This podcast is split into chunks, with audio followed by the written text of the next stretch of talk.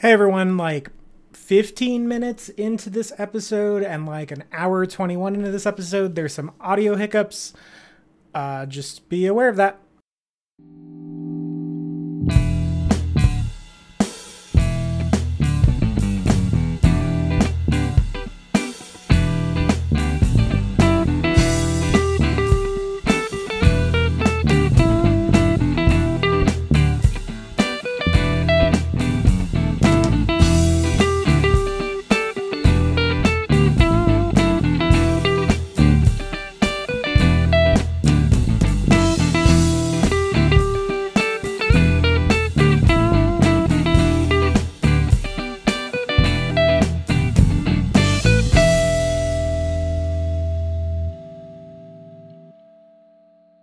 Everyone, and welcome back to Real Perspective, the podcast based on a YouTube channel based on a podcast. As always, I'm your co host, MJ Smith. I'm Missy Lonsinger.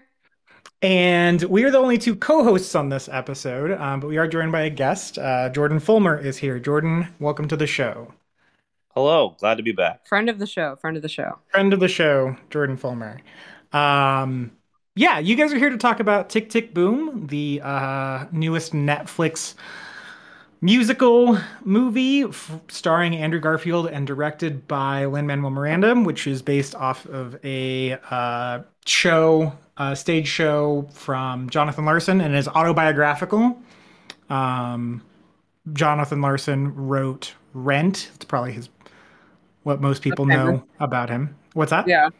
Oh, I was just saying most famous. The, the magnum opus. Yeah, for yes, yeah, quite literally. Um, and uh, the the the sort of tragedy of Jonathan Larson is that he passed away the night before Rent had its first public performance, or the morning of, or whatever. Um, So he never got to see it fully realized on stage, and then see it become the uh, Broadway hit that it became. But this is an earlier show of his that's sort of uh, kind of similar in theme, not to Rent necessarily, but to uh, the idea of running out of time and. Mhm. you know having to get things done because life is short and you don't know when it will be taken from you. Um, there is a little bit of it that spills over, um, at least in the film. Um, I'm not overly familiar with the show, so you guys can uh, point out the differences to me. um, but some of it was inspired by the loss of a lot of his friends at a young age to AIDS. Um, and uh, in particular, a man named Michael, who uh, is like his best friend. He plays factors heavily into it, but it's just kind of about the struggle and futility and joy and heartbreak and melancholy of making art Mhm. particularly professionally. That's kind of it. The way it's structured is that, uh, the, at least the way the film is structured, um, is that Jonathan Larson, as portrayed by Andrew Garfield, is on stage with a band, telling stories about his life and then singing songs thematically related to the story he's previous he's used to lead into this. Yeah, it's sort of the the frame narrative. Right. Right, right. And then as we do that, it's edited in a way where we see dramatizations of those events playing out between Mhm. Andrew Garfield and an- another cast Yeah. um, of characters, and it's sort of centered around him writing this this musical called uh, oh gosh, it's right here. What's it called? Superbia. Superbia. Superbia. Yeah. It's like a dystopian futuristic thing. It's he's been working on it for a long time. And he's starting to get frustrated with it. It's kind of adaptation for theater nerds, um, a little bit, uh, and it's essentially about how that didn't work out, and that led to Tick Tick Boom, and then that led to to Rent, Right, and yeah. um, that sort of domino effect. And then obviously the film is being um, made after he's dead, so they they're able to tack on that sort of epilogue a little bit that he Mhm. passed before rent open and things like that. So that's basically what what what Tick Tick Boom is about. It's a little esoteric as far as a premise goes.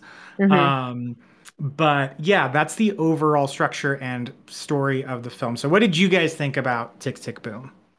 Well, I, I came in unprepared. I thought we were talking about the 1969 musical Paint Your Wagon with Clint Eastwood.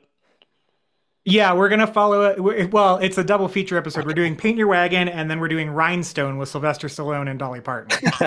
there we go. Um, no, Missy, why don't you why don't you go ahead? Um, so I became aware of this musical when I was in high school because I remember somebody in my drama class was doing the song Therapy, um, which is the Oh, one that he does with Vanessa Hudgens, which is um, Mhm. you know, very tongue in cheek, very fun look at like a relationship in a marriage. My favorite part of the movie. Uh, or I'll get that out there right now. That was my favorite scene. Oh, it's it's it's a it's a very very fun song. It's one of my favorite songs in the whole show. Um, yeah, so I've like I've been aware of it for a while, and then so when I first heard that, I started listening to the soundtrack, and I I love Raul Esparza, who was the original guy who played Jonathan Larson's role. Um, he ended up going on to play Bobby and Company when they did a revival of it, and he was also, if you guys watched uh, the Hannibal show, he was uh, Dr. Chilton, and he was incredible. I just I adore him. He's he's a, an incredible Broadway actor. Um, but anyway, so I've I've been aware of the show for a while. Um, and yeah, from what I understand, the way that it was presented is that the three of them on stage with the band is similar to how the show itself is presented because there are typically Mhm. only three actors done the whole time. Yeah, and a lot of them double. So I, I have it up right now. Like I, I, I kind of watched some videos as well. Like Michael, the actor who plays Michael, also plays John's dad and like the market research guy. And then the person who plays Susan also plays Karessa and like John's mom. So like it's three actors, and then the two side actors who are not Jonathan are doubling as like other people in his life. Right, which is which Got is it. pretty typical of a lot of like modern um kind of absurdist shows like that. Um, which I I really really enjoy, and so I've always liked the music for it. Um, especially you know the the last song, the "Actions Speak Louder Than Words" song, and and "Therapy" is great, and "Thirty Ninety." Um, so I don't know. I I've always liked the music for it. I was I was not sad that they made "Green Green Dress" into a background song. Like I really liked the way that Lin Manuel Miranda chose to subdue some of the songs and make them background rather than making them showcase numbers um, and how he wanted to showcase some of the other numbers so i actually really enjoyed it um, i'm not always a huge fan of uh, film adaptations of broadway musicals but I, that later. but I did I did really like this a lot. Um, I thought Andrew Garfield did a really nice job. I'm not a huge fan of Vanessa Hudgens, but I think uh, and I think Jordan and I at one point as we were watching it, we're like, this is the perfect amount of her. Like, give her a little bit of acting, a little bit of singing, and don't give her too much. Maybe she got a little too too much at the end, but um, yeah, that was that was my favorite for her is just like give her just a little bit. But I don't know. I I overall I really liked it. I found it really enjoyable. I actually like Grant as opposed to the person that I'm sitting here recording this with. Um, so I I'm not not a fan of of Jonathan Larson. Um, but yeah, it, I I liked it. I thought it was good. No, I, I actually like Larson just fine. That's a misrepresentation. I, I just don't like Rent. Um, it- as I get far it. as what- Rent's Rent's a mediocre show with decent songs that got turned into a bad movie with bad renditions of the decent songs. Okay, Uh, I the movie's 100% horrible, I but the show itself. I actually 100% agree, MJ. Ugh. It's it's definitely uh, a time capsule musical, and that's the most common criticism directed at it. Of like, it was great for a period of time, and you know, it's funny. I talked to a lot of people during that time who were queer in the 90s when the AIDS scare was relevant, and obviously the show holds a pla like a special place for them, like our friend Alex, for instance. Um, and I can appreciate that resonance, but you know, I feel like there are things just in life that age very poorly. Like, you know, just off the top of my head, a movie that's aged poorly is probably Revenge of the Nerds because it's creepy. Yeah, Um, yeah. But Rent, I think, has aged poorly because there's an element of of privilege, of outdated characters and stories, and it just feels very ham-fisted and and just not relevant uh, anymore. Um, Right. but but I do appreciate what it meant to people, and and that people who love it, like I can't really argue with that. Like you love what you love. I like. I mean, I love a lot of bad things, so that's okay. Right. Um, but as far as Tick Tick Boom is concerned, um, I, I did really enjoy it. Um, I I rarely like movie musical adaptations that were made in the recently, like in the last twenty years. I think most of them have been pretty poor. Um, I thought this one did a lot of things really well. I, I thought it was a creative.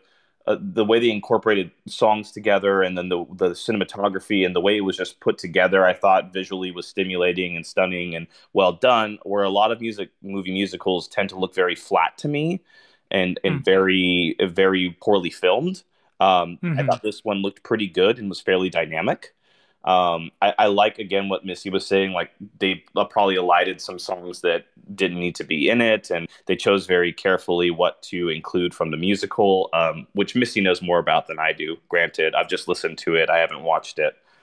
Um, but overall, I thought it was was really really good. I, I, I didn't expect to enjoy it as much as I did. Yeah, for sure. Yeah, it was. I mean, I didn't really know. Obviously, I didn't know the structure of it. Mm-hmm. Um, so a lot of this was a big surprise. Like I know who Jonathan Larson is because I know what Rent is, right? And I'd heard of Tick Tick Boom, but like I couldn't have. told I'd heard the name. Like you know, whenever his name gets brought up, he, he only did two shows, right? Like, um, and so yeah. I didn't super know. Obviously, I knew Lin was directing it, um, and that was the thing that got me interested. Uh, Andrew Garfield, he can be great, he can be not great. Um, so I didn't know really what to expect with that, especially since he's sort of taken up the. Uh, now that Leo's gotten his Oscar, he's sort of taken up that mantle of um, affable white guy who's pretty good at acting, but doesn't quite disappear enough into his roles to really deserve an Oscar. Um, Ooh, hot take. I disagree with that. and uh, he's really good in this.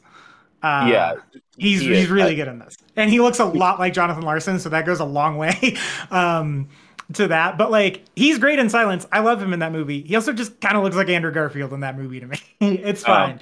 Um, did you uh, did you was this your favorite Andrew Garfield performance? Mm, that's a good question. It's this or Silence, probably.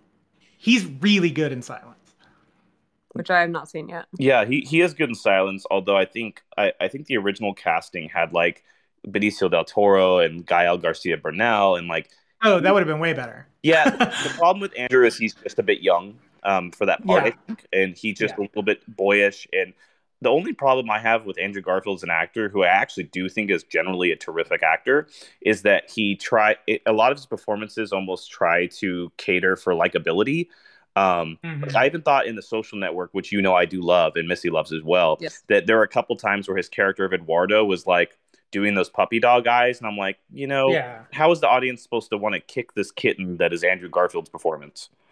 Um, yeah. Oh, by the way, uh, under Under the Silver Lake is my favorite Andrew Garfield performance. He's oh, nice. in that movie. Yeah, he's great in that. Um, but MJ, I would say that I, I, think he is a terrific actor. I think that some of his projects are not the best, but I think he's one of the more strange and daring uh, white guy actors that we have currently. Like sure. I, I, would say he's maybe just below the league that is set by like Adam Driver and that sort of ilk. Mm-hmm.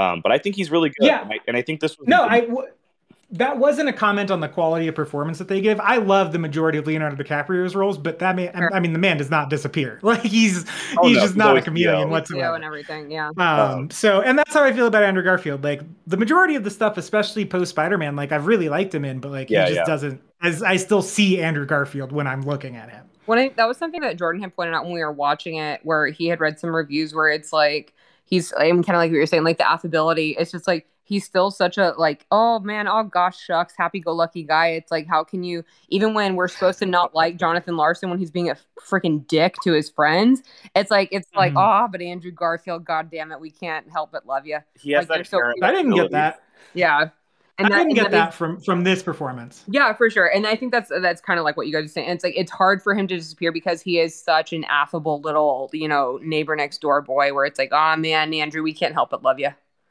Yeah, like Hacksaw Ridge was like the epitome of characters he played. Yeah. Oh yeah, for sure. He's so bad in that movie. I really don't like Whoa. him in that movie. Okay. I, I, didn't think he was bad, but I also did not think the movie was great. So I, I, am not yeah. inclined to argue for him. yeah. Yeah, it's not a great movie, but he's I think he's particularly bad in that. And I was furious when that got nominated over his performance in Silence that year at the Oscars.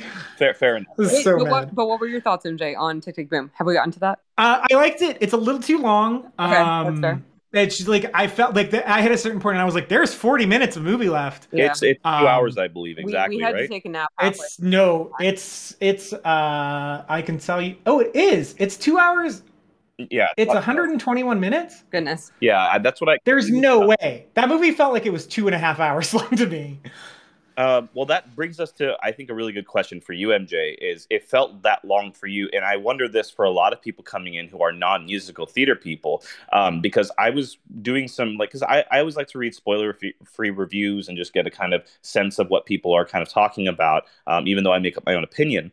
Um, and uh, a lot of people were saying that this movie is not the most accessible for non theater people and that mm. it wouldn't uh, translate as well. Um, but you liked it. So, like, a- as a non theater person, did that affect, like, how long the movie felt for you? Were you annoyed at the the 50th song that was coming on, or, or, the entire song that was just a cameo of Broadway performers? Yeah, like what what was your thought? I fucking hated that. I really didn't like that part. Um, I it's one. Uh, we'll talk about we'll talk about Sunday in a second. Yeah, the yeah, only sure. part that I felt was over long, and this is gonna sound mean, is when he sings the song "Real Life" in the park at the piano. The oh, song that's okay. the entire history he has between him and Michael. Yeah. He's great in that scene. I understand it. That song is so long. Yeah, that's fair. I don't I don't disagree with that. I liked it, but I don't disagree that it was very long it's so like I was like I can't believe this scene is still happening. Like it's it's such a long song to put in the middle of a movie like that. Like and that's already like approaching the end, so it's like it, it feels kind of like everything get the entire history of Jonathan and Michael. Oh man, we could have figured out a way to like dot this through, you know, and on his life that he uh, his life with his friend that is now definitely going going to come to a sooner rather than later.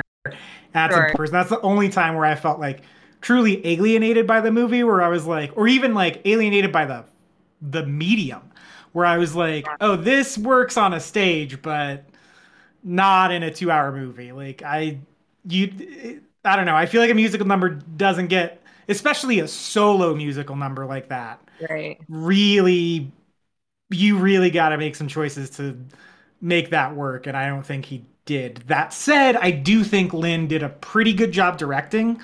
Um, the surprisingly film, good for like uh, someone who's rather uh, much a novice in the medium, right? Yeah, yeah, yeah. And like I I liked that it didn't feel stagey, and I'm sure we'll talk about right. that in a second. Even though the conceit is that he's on stage talking, like, but it's kind of right. baked into the premise, which is cool. But it never feels like they're playing to a stage. It feels like they're playing a musical for the medium, and right. I think that under that shows to me that Lin understands because he's obviously his main world is theater, right? But right. he understands just the medium or the the genre of the musical, no matter the medium. Mm-hmm. And I think that helps, especially because the parts from the stage that he took that I thought were really great is in a lot of the blocking is really really good the entire right. movie. And sure. I feel like because he comes from the stage, he thought about the blocking a lot more than a lot of directors would today. 100%. And so, so yeah. I think he took the best parts of like what he knows and loves from the movie musicals he knows and loves to adapt this stage, this play into a musical film. And then took the parts he knows about the stage that do work for film and used that in this medium. And so it was really yeah. like I was really, really, really surprised. Uh, and I guess, I mean, that sounds bad because i am a fan of the stuff he's no, done, no, no, like almost all of it. But, you know, when you hear Lin Manuel Miranda's directing a movie, there's a lot of you that goes, oh, he he got that. That's a clout only gig, and he's right, not going to sure. do good at it. Yeah. Um. So there is that. My other complaint is, it's a good movie. It's well directed it reeks of you want an Oscar, Andrew Garfield? Well, have I got news for you? Mm-hmm. I want an Oscar, Andrew Garfield. Let us help each other get Oscars. Sure. You thought it was Oscar baity? A little bit. Um, it's not. It's not pandery. The way, like it's not. It's not like um, what's that Andrew Garfield movie where he's paralyzed? Breathe. Yeah, like that's well, Oscar. Any, any, any autobiography, like uh, death to all biopics, may they all rot in hell, in my opinion. Sure, you know it's a biopic, right? Yeah, I know. That's why I like yeah. this one for me is a big deal because I don't like almost. Right. I, all of them. I hate most biopics, but this one also is all based off of a one man show, and it's it's right. a very unique way of presenting someone's life. Three man show. well, no, it, no, that's not true. It actually started off as a one man show. I did some yeah. research into this. It started it was, off in uh, 1990 as a like one man rock monologue. Yeah, that's how uh, it was originally built. Was a rock mm-hmm. monologue. That's in the movie. I learned that from the movie. yeah, that's in the movie as well, and then we even see some footage from it um, mm-hmm. at the end. At, at the end, um, but yeah, yeah but it was good. It, you know, it, the thing that I don't like because what you know, I didn't feel the Oscar baitiness of it. I, I, felt, if anything, the film suffered from being almost too personal to Lin Manuel Miranda, because this is a person that was like a mentor to him, a figure he looked up to, someone he knew, uh, and someone that in the musical theater world holds a very, very high resonance for a lot of people, right? Mm-hmm. So, if anything, the whole movie footage, the the fake video footage that we see as a yeah. choice of him and Michael. Um, the, the the I saw him cry at the premiere. Like the film itself to me doesn't feel straining for Oscar glory as much as I wanted to create this artifact for my friend.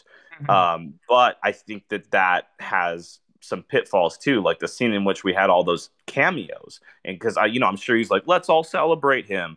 I mean, it's a lovely sentiment, but on it on the film, like looking at it, it's like um, it's like a starfucker thing, you know. It's just like, ooh, yeah. look how many look at look look at this person. Ooh, look, that's Andre de Shields. Like that's um, uh, what's her name, Bebe Neuwirth, and like there's all these different people, yeah. and you're just like, wow, this is this is amazing. If you're a theater person, but if you're someone who's trying to get lost in the world of the film, it, it feels very like hackneyed. So if anything, yeah. I think the film doesn't feel it feels genuine, uh, which to me is the opposite of Oscar baity. But the problem with that genuine nature of it is it, it can be a bit maudlin and too close to Lin Manuel. I can say so. What I'll, I'll, I'll say is that I think it feels that way to me because of knowing the meta of Lin's been trying to EGOT forever. Like it's the last award he needs. He's like that's why he's been on the Disney train. Um, that's why I feel like he's been doing the majority of his work in film. Um, so I think like knowing that, or at least that's the vibe I get from him. I don't know the man we don't talk. I was gonna say that sound that does sound like conjecture because the man already has a Pulitzer. Yes, yeah, but it's the last. It's the last uh, award he needs for the EGOT, and it feels like he's trying real hard for it. um, and Andrew Garfield, like I said, I feel like he's been angling for an Oscar for a while too. So it there's nothing in the film that feels like Oscar baity to me. Um, I mean, besides the one the the real life scene. Um, but it also feels baked into the movie. Like it, it all feels organic. It doesn't feel pandery whatsoever. Uh, but it just like I don't know. I get a sense that both of them really want Oscars, and so I don't know. Maybe it's just me being overly cautious, and I don't think there's anything with necessarily wanting an Oscar in like but I also don't think that should be the goal of making your piece either. And I don't think it necessarily is, but it's also not not that it feels like. I don't know.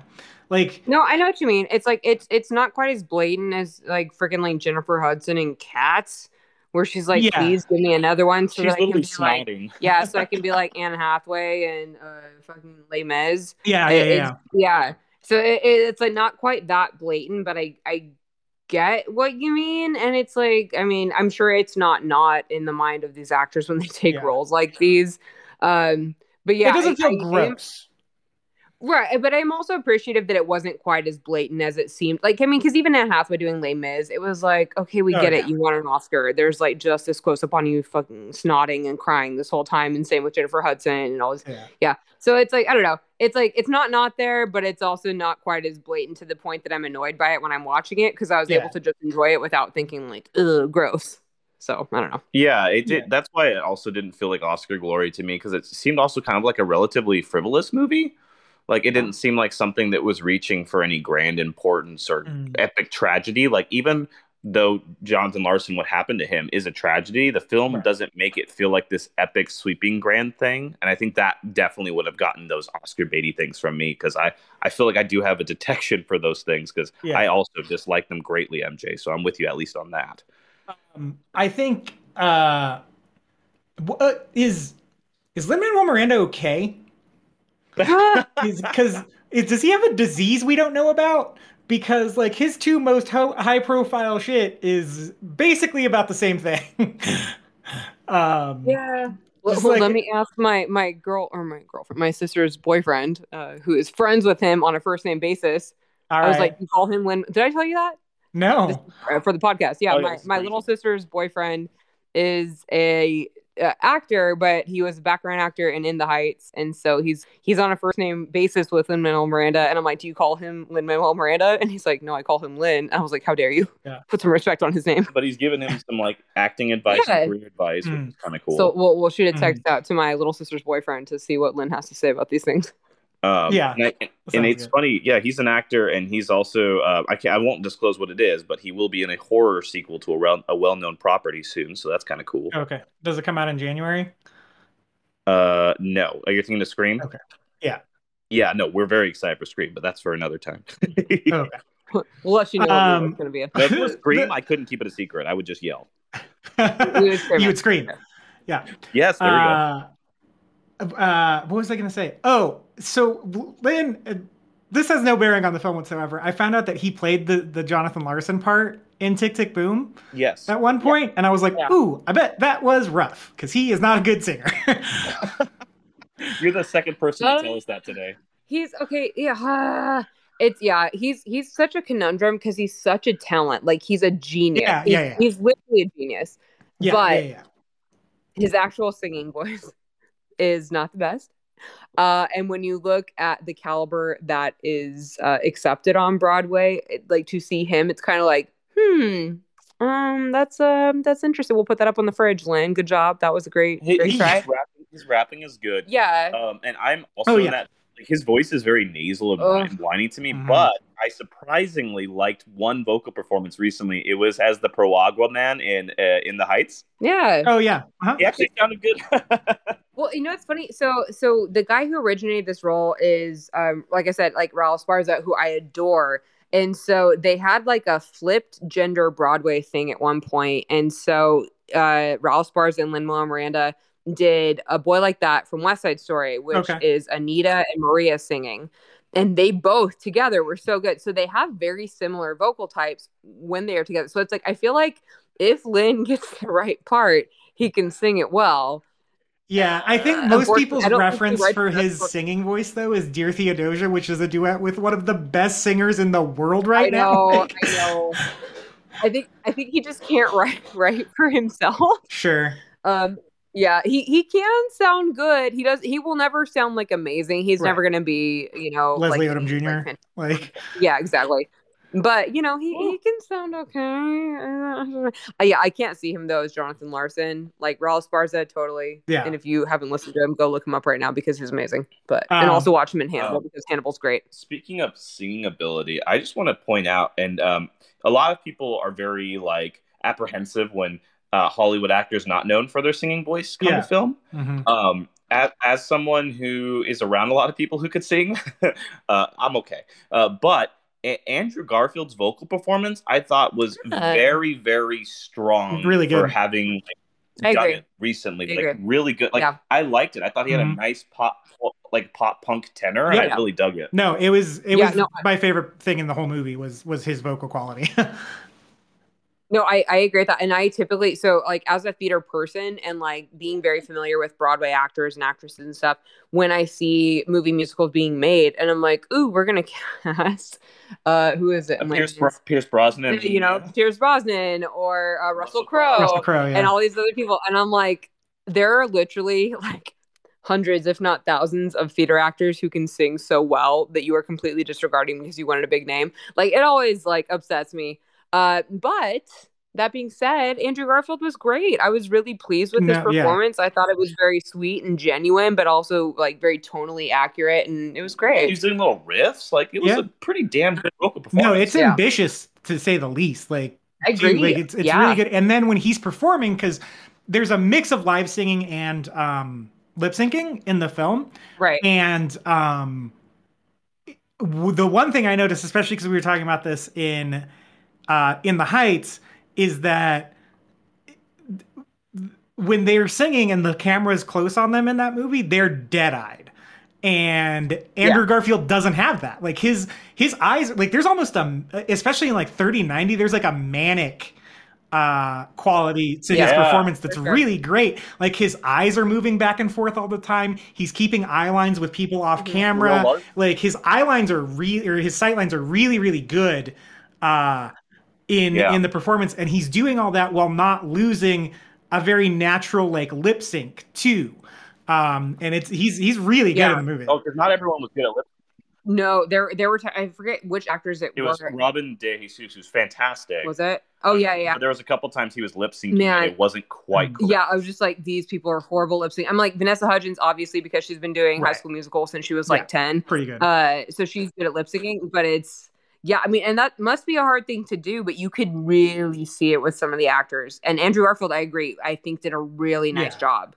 Oh no, it just seemed like he was actually singing the whole movie to me. Yeah. At, at no point was I like, oh, I don't think he's actually singing Yeah. right now. Okay, I, I do want to talk about Sunday. So Sunday is this. Oh, yeah. uh, it's this this cameo number. where he's so he's he's at his day job, which is a, a server at a diner, and he sings a song about Sunday brunch. Um, and as he's singing it, the the the the patrons and some of the staff of the uh, establishment are like really famous Broadway people. Yeah. Yeah, like Bernadette Peters. Was yeah, there Bernadette too. Peters, Bebe Yeah, Neuwirth, there were a like lot. uh, Philippa Philippa Soo, Soo, like, yeah, of Renee Hamilton Elise. Goldberg, or Goldberg. Goldberry, um, and then Lin Lin himself uh, are all in that scene. Yeah, it's the- And uh, yeah, it. I don't know, man. What were your thoughts? I don't know. Part of it was it was a little cute. It was a little annoying. it's, uh, you know, I, I got I was really put off by it when Lin showed up because I well, you remember I was annoyed when the hold music in In the Heights was the um. Uh, oh gosh, da da da da da the that song from Hamilton. You'll be back Oh, yeah, yeah. yeah, um, yeah. like that bugged me, and uh, it didn't bug me that he was in that movie, especially as like the the couple cameo scenes he had because the Piragua yeah, Man. because it's his thing. He wrote it, right? It really Right. bugged me when he showed up in this. It really, he's just so, he just looks and sounds so specific that when he showed up, it took me out of it. And I was just Mhm. like, ah, whoa. Like I wasn't, I didn't even think about him potentially cameoing in the thing. And everything else up to that point, I don't want to say it was grounded because I do want to talk about the magical realism that I thought was pretty well done throughout the whole movie. But there was Mhm. nothing that big that had happened really until this scene. Um, Yeah, and there is a license. While you're saying that, MJ, I see. uh, You know, it's funny is there is a license to break away from realism because it's a fucking Yeah, it's yeah. a musical. Um, but it just I agree with you. Sunday stands out so much for all. The yeah, and then like, so that happens, and then it shows a few of the other patrons, and I was like, okay, whatever. And I obviously not a theater guy, not picking up on it really at that much.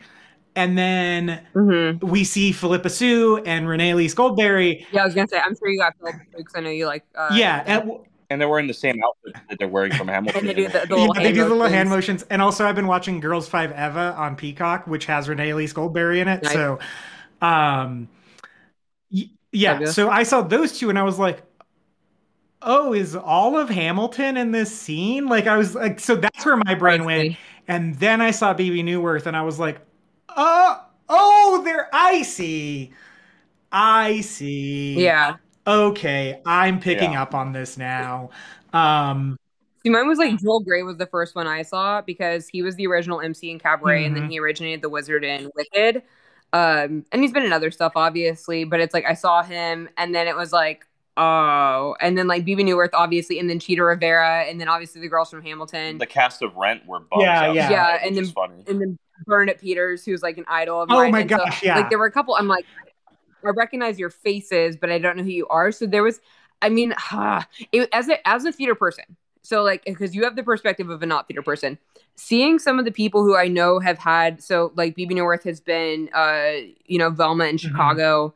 Uh, Chita Rivera has obviously been in, in a shit ton of things. It's like all of these people, I, I know that they've been in a lot of things, but even the ones I didn't recognize, I was like, oh, cool, this is the Broadway number where there's a bunch of like little Broadway cameos. But even then, it's still like if you didn't know every person, even me as a theater person, I felt a little on the Mm-hmm. outside. I was like, ah, I was like, you look familiar, but I don't Yeah. know who you are, but I know that I should know that you're a theater person.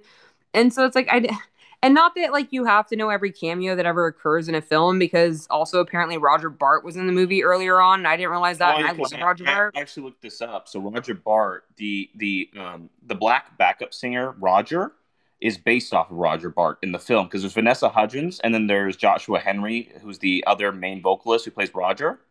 Um, he is based off of Roger Bart. But wasn't Roger Bart actually in the movie though? yes, so Yeah. that's why Roger Bart made that cameo. is Yeah. because I guess he, yeah, it's it's the whole "We All Love Larson" thing. Yeah, so it's kind of like I think we've talked about this with other podcasts where it's like I don't want to feel fully like on the outside looking in where like if I don't know every single thing about this, then I feel like I'm not quite as informed to be able to enjoy this as much. Like inside baseball, yeah. Yeah, and it felt a little inside baseball. And that was this is as somebody who has literally majored in theater and who has studied and watched a lot of shows. And there were still some people where I was like, oh man, I like I I wish I knew who that was. Like I guess I'm not as good of a theater major as I paid thousands of dollars to not know who this person Right. was. So I don't know. Like I, I really did enjoy it. I liked seeing the people who I did recognize. I thought that was really nice and sweet. I really liked that the Hamilton girls got to do their sweet little like hand Mhm. gestures together because especially because Lin did it. So I don't know. It was like it was a mix of I really like this and enjoy this, and also like I can see how this can feel very inside baseball because even as a theater major, part of it felt very inside Yeah. baseball for me to a point that I was like, I don't know who some of these people are. I want wanted. It's very that's Uh. I was gonna say I wanted more Bernadette Peters from that point forward. Like it, she's oh, Well, that was that's what I was going to say. That was the only cameo I was actually largely okay Because they mentioned her. Here's a fun. Yeah. Well, okay, that and here's a fun bit of trivia because like one of Larson's musicals that he loved was Sondheim's R.I.P. Sondheim's Sundays in the Park Right. with George, which Mhm. I'm a huge fan of. That's one of my favorite Right. musicals. And in that, that song Johnny doesn't know is like informed by that musical, which has Bernadette Peters in it, and she Mhm. actually wears her outfit from Sundays in the well. Park with So George. earlier So in the film, that they're watching the PBS recording of Exactly. Right, Sundays in the. Park with George, and they mention that outfit specifically, um, and, Right. and they Exactly. name drop That her. So that part I actually was okay with. Like when she showed up, I was like, dope, and then I was like, oh, she didn't do anything.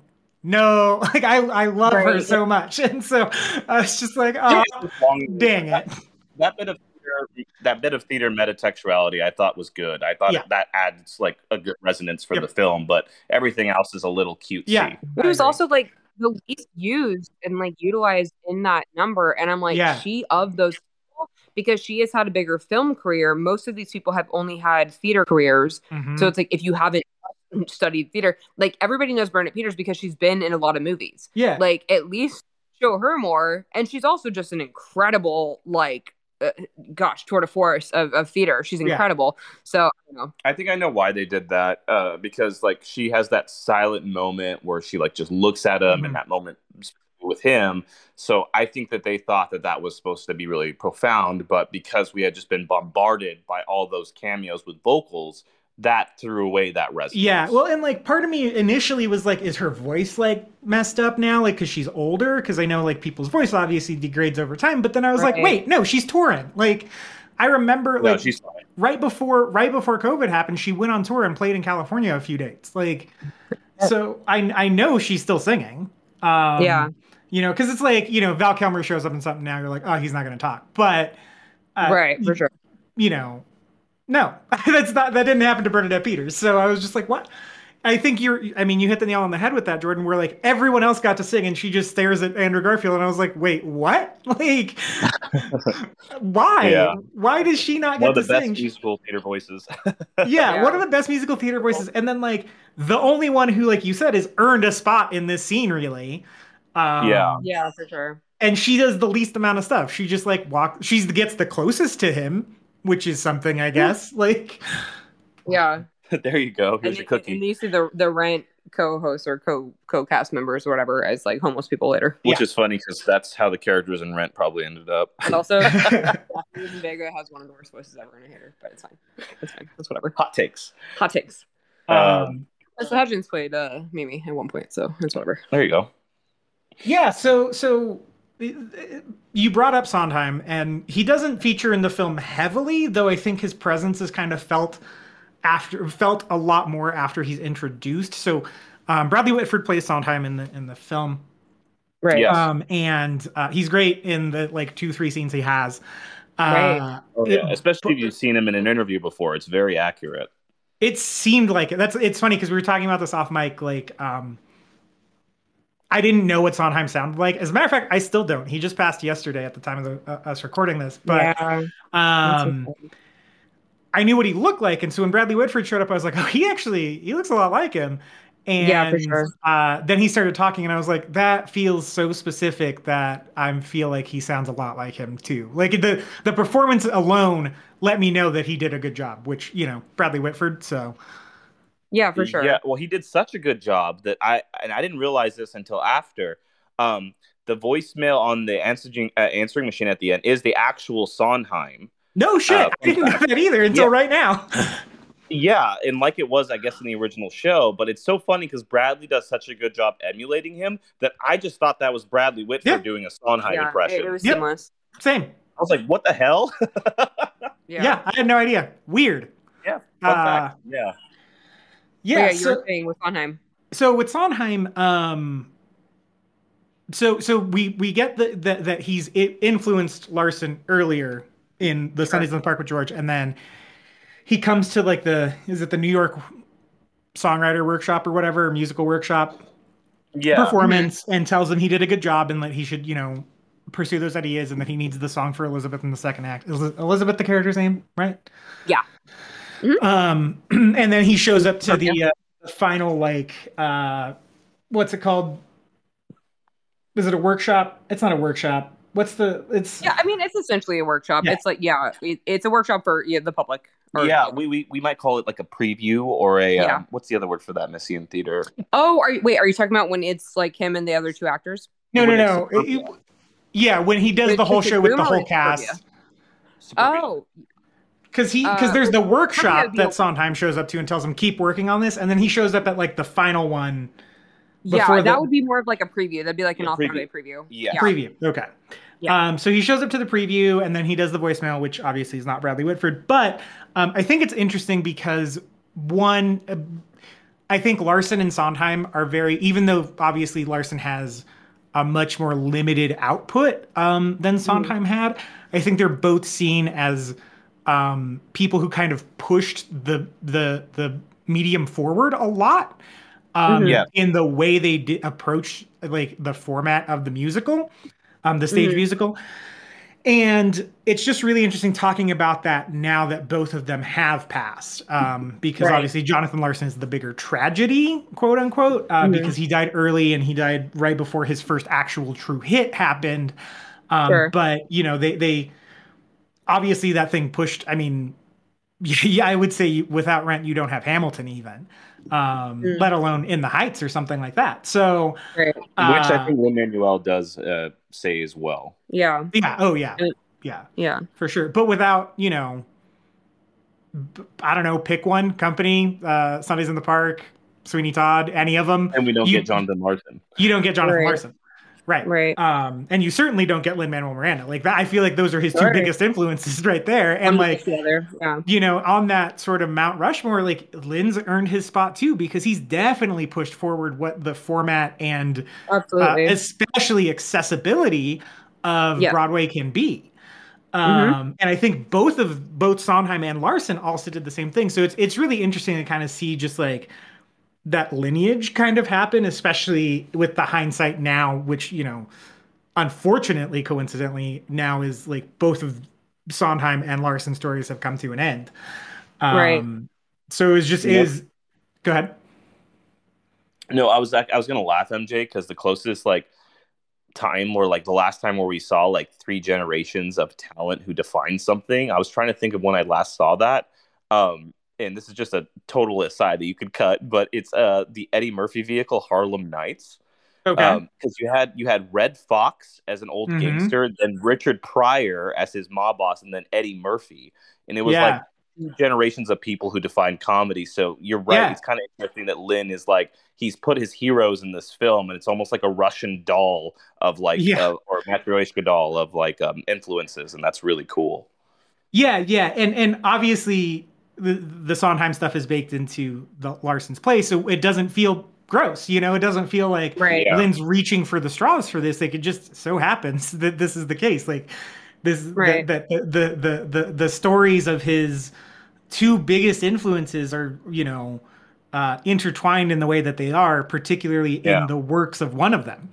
Um, so that I really liked. Like it, it, it almost is a benefit knowing that Lin had a hand in making the film bec- Mhm. because of those two men Right. and they're they're the what the movie's about, like capital letters, like big time about. Yeah, no, I, I'd agree with that. Even with some of the more modern, like uh, Broadway creators that we've had. So, like, I just did Godspell, which was created by Stephen Schwartz, who did Wicked, Mhm, and Wicked was huge. That was a massive hit. Yeah, But it's like that wasn't anything new at the end of the day. It was a it was a amazing musical. It's beautiful. It's great to see, but it it wasn't doing anything different. So I, I agree with the fact that it's nice to see somebody who did kind of take something new, like Lin did within the Heights, and then did with Hamilton, where it's like we haven't really seen this much of an infusion with uh, popular music and hip hop and things that can be just you know released on Spotify, so that you don't have to be a freaking like millionaire to go and see a Broadway show. You can just listen to it at your house and be like, oh mm-hmm. man, this is really cool. And so it is really cool because that I mean Sondheim is so unique. Like my theater teacher used to say, don't ever audition with Sondheim because his music is so difficult yeah, because he's so like discordant and all over Oh the yeah, place. rhythmically he's hard to follow. Yeah, they're like your your accompanist won't know how to play it, so just like make sure you do something easy. And then you know Larson is his own thing in and of itself because he was more of I think more of a message guy rather than maybe his music being as different. Well, more rock flavorings too. Yeah. Because a lot, you know, one thing they say in the movie, which was a critique to Larson heard, right? He's like, "What do you want this to be? Is it a space satire? Is it a rock show? Right. Is it an opera? Is it a rock opera?" But that's the thing is that he also defied a lot of genre boundaries. I think that was a huge uh, con- Yeah. contribution that Larson made to theater. Yeah, so I, I agree with you. I think it's it's nice to see um, three men who really did have such a unique and not, not that there's not other you know uh, theater composers and writers and stuff out there that have done a lot Yeah. of stuff but it, it is nice to kind of see this like like compilation of the three of them together and to see kind of this love letter from Lin Manuel Miranda, especially right before. I mean, obviously the untimely death of Stephen Sondheim, who was just an incredible uh, tour de force to the theater community. But it's yeah, I, I agree with you. I think that is kind of cool that they all got to have their own kind of moment together within this. yeah, and I actually think that that. Uh, narrative and and you know sort of almost meta narrative um, because if you don't know Lin Manuel Miranda directed the movie then you're not necessarily going to pick up on this Right. resonates stronger with people who do know that more than the central themes of the film and I don't want to say that they're bad. Uh, that's not the case. So the central theme of the of the the piece is that making art is hard right? Um financially uh creatively emotionally, mentally, and sometimes at the cost of your own physical well-being or eh, you know those those around you sometimes including your cat um, Sure. which made me laugh a lot The cat Um, that showed up for only one scene where like Yeah, where has cat been? yeah there's two shots of the cat in the entire movie um but where was the cat? Even Uh, bad films, even bad films will establish a cat early We on. We had Like, no establishment of the cat. yeah, That was my Lin Manuel, like his green was showing there. That's, that's no, there's big- an establishment of the cat early the on. He mentions that he has there? a cat, and yeah, he mentions that he has a cat, and there's one shot of the cat on his mantle, Okay. and then we don't see the cat again until he cleans out the overfull litter box. That was it. Well, that that, was that's not enough. that was the first time we No, noticed it. It's like, certainly Where the hell not did he get a cat? Yeah, like it was not well established because, like, I'm glad you were able to pinpoint it because, like, I pointed this out to several people and they're like, "Where the hell did that cat come Yeah, from?" This is my biggest critique of the entire film. I'm like, where where did this cat come from? that darn cat. God dang it. Uh, Oh, God. As so cat owners, yeah, we are very Yeah. upset. um, so But you, you were talking about the themes of the film. Sorry. the themes of the film, not it's not that they're bad; it's that they're a little Dale, shiny. Um, they're a little like we see him wrestling with Superbia, right? Right. We see him wrestling with writing this song in the second act, but we're also watching it through the lens of him creating an entire new piece Right. off the back of Superbia hmm that's fully formed. We're not watching him struggle with writing Tick Tick Boom. He writes Tick Tick Boom because he was struggling Yeah. with Superbia, or he struggled with Superbia. And so it's about that. So, like, the blood, sweat, and tears that go into Tick Tick Boom don't really come through. Uh, you know, it's it's there's almost one step removed from that theme. I'm curious. Okay, so as somebody who's not familiar with the show, when you were watching it, did you realize that what you were watching was Tick Tick Boom, and that he was talking about writing Suburbia or Superbia, or like yeah. what? what um, did- okay. Y- yes, but I think I had another important frame of reference for it, which, like I said at the beginning, it's adaptation for theater nerds. Right. Um, because adaptation is very similar, hmm um, right? Because it's it was supposed to be about Charlie Kaufman adapting The Orchid Thief, but it was Mhm. about he didn't write The Orchid Thief. He wrote about how hard it was for him to write The Orchid Thief. Correct. With Uh-huh. his brother, Donald Kaufman. yes yes so uh i was able to use that as a frame of reference if i hadn't seen adaptation or didn't even know what adaptation was about i don't know if i would have picked up on that necessarily until Sure. pretty late into the film No, and that's that's fair. I mean, I like I knew the show ish. I knew that the show was only three actors. And so when I first saw the three on stage, I was like, "Oh, it's it's the show." But then when they started cutting, I was like, "Oh, they're cutting back and forth to like you know flashbacks and stuff." But that's because I knew the show. I don't know that I would have picked up on that necessarily if I hadn't been aware of what the actual show's premise was, and I don't know if that Mhm. was established as well. No, it, it's not. It- you, it's not something that's like obviously established if you don't know the world of it. But we all had a frame of reference, so that wasn't an issue. But I, what I do, what I am interested is, what do you mean by shiny? Because I'm, I'm, I'm confused by that word. What do you mean? it felt like it was just like it was like hey making making stuff is hard but it also like he did it you know like I, I don't mm. know it's it's it's it's hard to it's hard to Well, that's like every, isn't that every biopic though? We know that eventually whoever it is is going to do the thing. Yes, but I would say that every biopic is just like the story of their life. This is specifically like the show is Yes. about how hard this stuff is. And like watching it after Rent has become a success, like obviously him dying isn't in the show, but Right. that's like the bigger tragedy. But like seeing it in like a post Rent world, it's almost like, yeah, but you did it, you know? Like, Mm. it, it- and and maybe maybe this is me on my high horse about like someone who's still kind of in the shit with it. It it it it doesn't feel pandery. That's not the word I want to use. But it almost feels like you're looking back at a place of success from where you came from, and that's fine. But the theme that mm-hmm. the show wants is like how hard it is. But it's like, as someone who sees, you know, people like Lin and people like, you know, Sondheim, granted, he didn't, you know, address this necessarily. I mean, he may have in his Yeah. work, but I'm not super familiar with it. But like seeing them, I'm already like, yeah, but it gets a lot easier once you establish a little bit of a foothold. And I understand that Larson wrote this piece when he didn't have one Mhm. but in like in in a in a bigger sense where like we like rent is huge it I, I- it's not disingenuous it just feels like i didn't see larson struggle with any of the stuff that's in tick tick boom i didn't see larson struggle with any of the stuff that's in rent which are his two bigger claims to fame Well, that's the Yeah. whole thing, right? Is that he needed to struggle in order to create those things, like we talked Sure. about. So I, I think a theme of the movie you picked on earlier was like doing with the doing what you need to with the time you have, right? right So Right. I thought that the whole, even the fact that it's called Tick Tick Boom and he hears the ticking of the clock, I thought the whole film Mhm. was about a certain tempo that he was sort of living on, a precarious tempo that, you know, almost like, almost like ghoulishly, he didn't know how much time he would know his time on this earth was short. And then he was struggling. It, and to me, it wasn't so much he was struggling to write. I actually disagree. It's not entirely uh, parallel to adaptation, it was struggling to get at his ideas in a timely manner. I thought the time was more of a theme than the exact struggle of writing per se. Um, mm-hmm. He does struggle greatly with that one song, which obviously weighs deeply on him.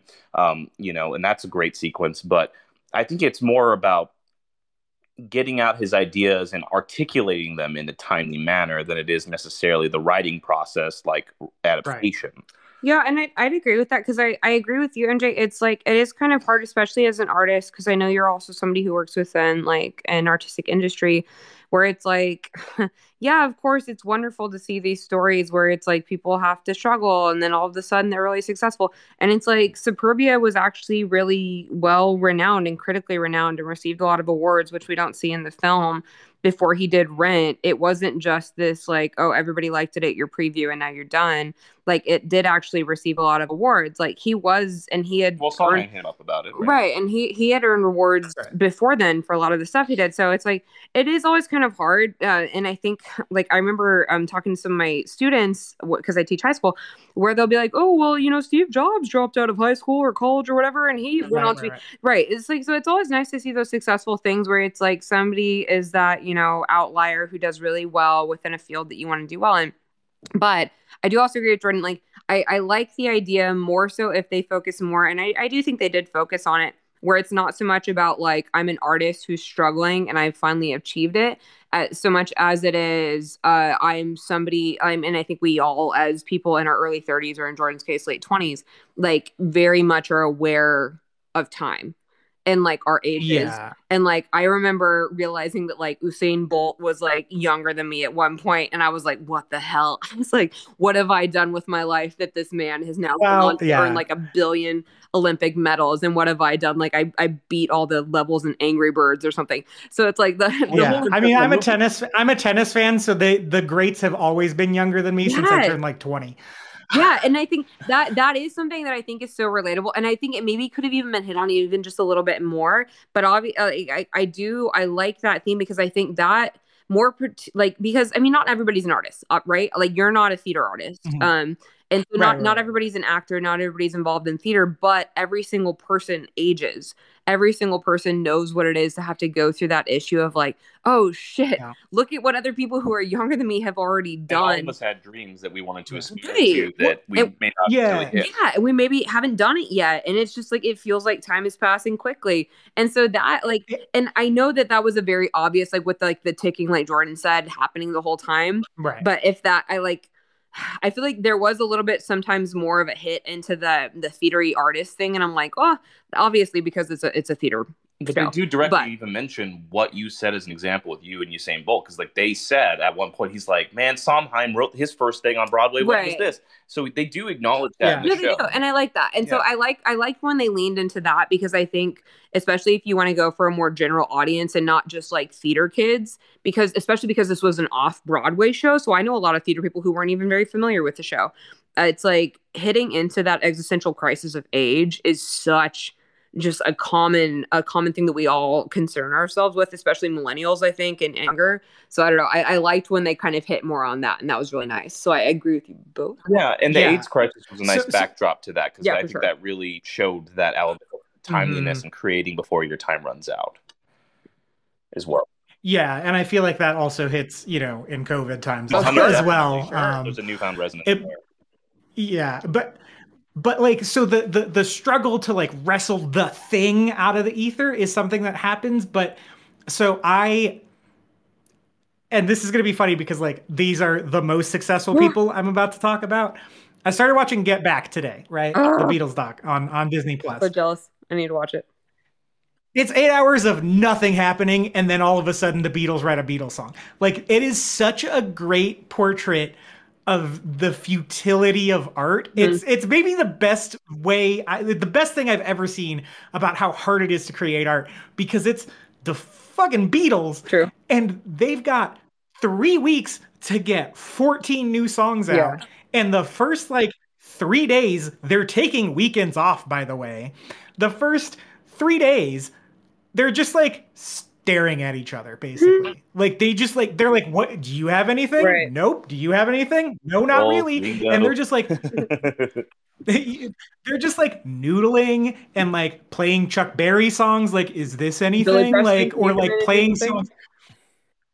I said Billy Preston. Can you? They talk about Billy Preston in, in, in the. Uh, stand by that. Yeah. Yeah, they talk about they talk about George talks about Preston a lot oh, at, at, one point. Incredible. But it's just like they yeah, they talk about seeing Ray Charles live and like if they can pull anything from that. They talk about like they do the song that they performed as their opener on their last tour, right. which was 3 years ago now, to see if they can pull anything. Like it's and it's days before anything happens. But then Paul shows up, George is already there. George is like in a shitty mood, and he's he's like John's late again. Yeah. Like he's mad that John's late, and Paul's like, "Oh yeah, he'll get here when he gets here. He'll probably be here by noon or whatever." And Paul just sits down, straps on his bass, starts just, I mean, literally just dicking around, like not doing anything. Yeah.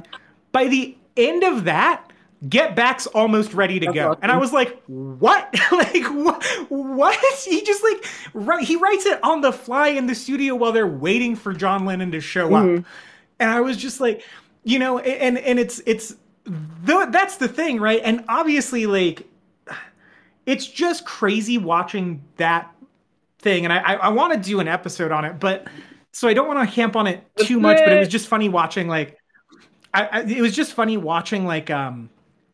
Tick Tick Boom, which is very much about the struggle to create art, right. and then this, which is very much about the struggle to create Let It Be. Mm-hmm. Um, and having a limited amount of time. Obviously, none of the Beatles had died at the end of it, right. but like they had a deadline because Ringo had to go shoot a movie. One, they didn't know that that was which is more important than being in the Beatles. Together. Right, right, yeah. There's that too. Yeah, by the yeah, yeah. Um, that comes up at several points sure. too. But it's just it's so interesting just watching them do the artist thing because yeah. like you feel like you know especially now you're like oh, it's the Beatles. Like they just had bangers right. for six you, you years. That's all they when did. You see right? genius yeah, you, you think it's just so for easy granted. for them, and it's like, no, this yeah. took them for freaking ever. Yeah, and then like a crazy thing that happens is George is like, "Oh, I've got this to this tune, and it's all things must pass," and John and Paul are like, "No." Oh my god! Like they're just like, "No, we're not. We're not doing that." And you're like, what the fuck? They just completely wrote off all things must pass. Like that's so crazy. no wonder George. That was quit. the best solo output oh, out of any Beatle. Absolutely. So they can so good. yeah. Oh, that album's so good. Yeah. It's so crazy to see like what they wrote off, and then just to see them like also just like literally like long stretches of silence of just like shit. I, I, we could right. try this and then maybe this could go to this chord and I don't know what what what do we got, John? What did we write when we were 15? We got about hundred songs that we didn't write or that right. we haven't revisited since we were 15. What do we got there? Like, what let's play like those. Like, j- literally, just like mining every corner of their life to try right. to find this. And in your brain, like it just like they just like walked in the studio and were like, "Here's this, here's this, here's this, here's this." 14 songs later, boom, here's "Let It Be." But it's it's super it's not. with like like like uh, with Tick Tick Boom. It's like you yeah. think of these these geniuses as being able to like just produce these things right away. And it's like, and I think that's why a lot of like young kids are like, oh, that's what I'm gonna do. I'm just gonna be a star right away. And it's like, no, man, that takes so mm. much time. Even if you're a, like preternaturally talented genius at these things, it still takes a really long time. So I like I like kind of that depiction of things like of people struggling just to like not because I mean yeah. struggle I'm a Lutheran. So like I want everybody to know that we struggle and everything is hard and life is hard. Sure. But it's like it's always like a good thing to remember where it's like life won't always be easy. You do need to work hard at it. Even if you're really good at it, you still need to work really freaking hard. That and acknowledge I think the film yeah. also did a really good spot midway through of acknowledging the privilege of getting to create and i think that that's not talked about enough like mm-hmm. i, I mm. wish i had the, mm-hmm. the, freedom to write a screenplay all day given my work schedule and like create right, right. But the act of creating is in itself a privilege sure. and i think in the film there's one point right. where his friend michael just calls him out he's like you don't understand how hard this has been i've tried to write a musical he's like i'm dying uh, yeah. just so you know yeah um, and i like that you know creating in itself is a fundamentally kind of selfish, self-absorbed, and um, what's the word they use a lot for it? Self-indulgent oh, yeah. act, and that's what it is being an artist. Mm-hmm. Um, and I think that that's an aspect of Jordan, I have two podcasts. exactly, and I think that's the point of like. Um, I, I thought that was a really nice point that the, the film made right. is um, in, in the creation of art, the people that you could hurt along the way if you don't acknowledge, you know, other people in the creation of that art. Yeah. yeah. When like I really like the scene, and Jordan and I both did, I think, with um him and Michael, where it's like it would seem like you should be on his side, where he's like kind of yelling at Michael, like, "Oh, you're a sellout, and you went into like business and stuff," and he's like, "I'm like just literally trying to live." Like you are able to do this, and this is kind of yeah. like naturally, like Jordan was just saying, yeah. like essentially it's a selfish activity, and not that you shouldn't be able to, you know, create and do things in your free time, but don't fucking shit on me because I'm trying to do what I can to survive. And I was like, oh shit, like that's not a very common thing, especially with like an artistic yeah. type of story, because we always want to see the artist as the hero. We self aggrandize. Right. And the businessman is the villain. And it's like, no, like sometimes you just literally have to do what you can to survive so you can do what you like to do creatively. Yeah. And it gives him happiness, uh, yeah. which I enjoy. Yeah. Yeah. Oh, he was so good. The guy who played Michael was so good. No, I thought the I, I, I thought the piece was actually very fair yeah, as far as sure. that goes. Yeah. Like it, it's a very like warts and all depiction of it. Like especially in that scene, the therapy scene, which is my favorite scene in the movie. Just I love the the the cross cutting between like it's the best cross cutting between the stage and the real world quote unquote um, section of of the film, but also like watching him like make it better and then immediately make it significantly mm-hmm. worse when like he hugs her and he starts like doing the piano on her back and she's like oh my god you're trying to figure out how to make this into a song and he's like uh, he like he just there's nothing there for him and i actually i really liked that that you know it was able to have a sort of clear-eyed mm. perspective mm. on that um to to to like you said acknowledge like how kind of selfish creating is. Um and like i said i have i'm no stranger to right it. for sure. Um, it's so funny uh, you know, i was going to bring up that scene next mj because you know how you felt about sunday? Mm-hmm. So i like therapy if it wasn't cross cut uh here here and i talked to missy about this and i have something to say about that as well but make your point uh, because there's there's what, actually something that makes it kind of bad. Anyway, go ahead. Okay, so here's something I would have done because that wasn't my favorite scene in the movie, but it could have been, and here's why it wasn't. So, um, I thought it would be a much more jarring juxtaposition if we had opened up with a therapy number with him and Vanessa Hudgens, which is already very dynamic in its own right, and there can already be a lot of different ways to film that. Um, mm. And then we go to the cold reality of his sequence um, with uh, Susan, so ah. I, I, thought that cross cutting the two took away from both. I, I, thought it took away from the immediacy and comic intensity of him and Vanessa Hudgens' song. Um, but at the same time, it gave Susan in his scene the emotional short shift. Um, I found that that scene needed to breathe on its own, and I thought it'd be so much more resonant if there wasn't fucking Andrew Garfield and Vanessa Hudgens shamelessly mugging in between it, it, it, just made and i get it it was like a serial comic thing but it utterly did not work for me. I, I really liked both scenes and if i you know if i was an editor i would have placed them back to back and not cross cut them okay i'm verifying something. Uh missy yeah. if you have something to say about therapy go for it. Oh no, I mean Jordan and I had talked about that, and I I don't disagree with his premise. Like I said, that was the first song I'd ever heard from the show. Um, I really like it a lot. I thought it was an interesting take to do it, kind of like little like vaudevillian puppets.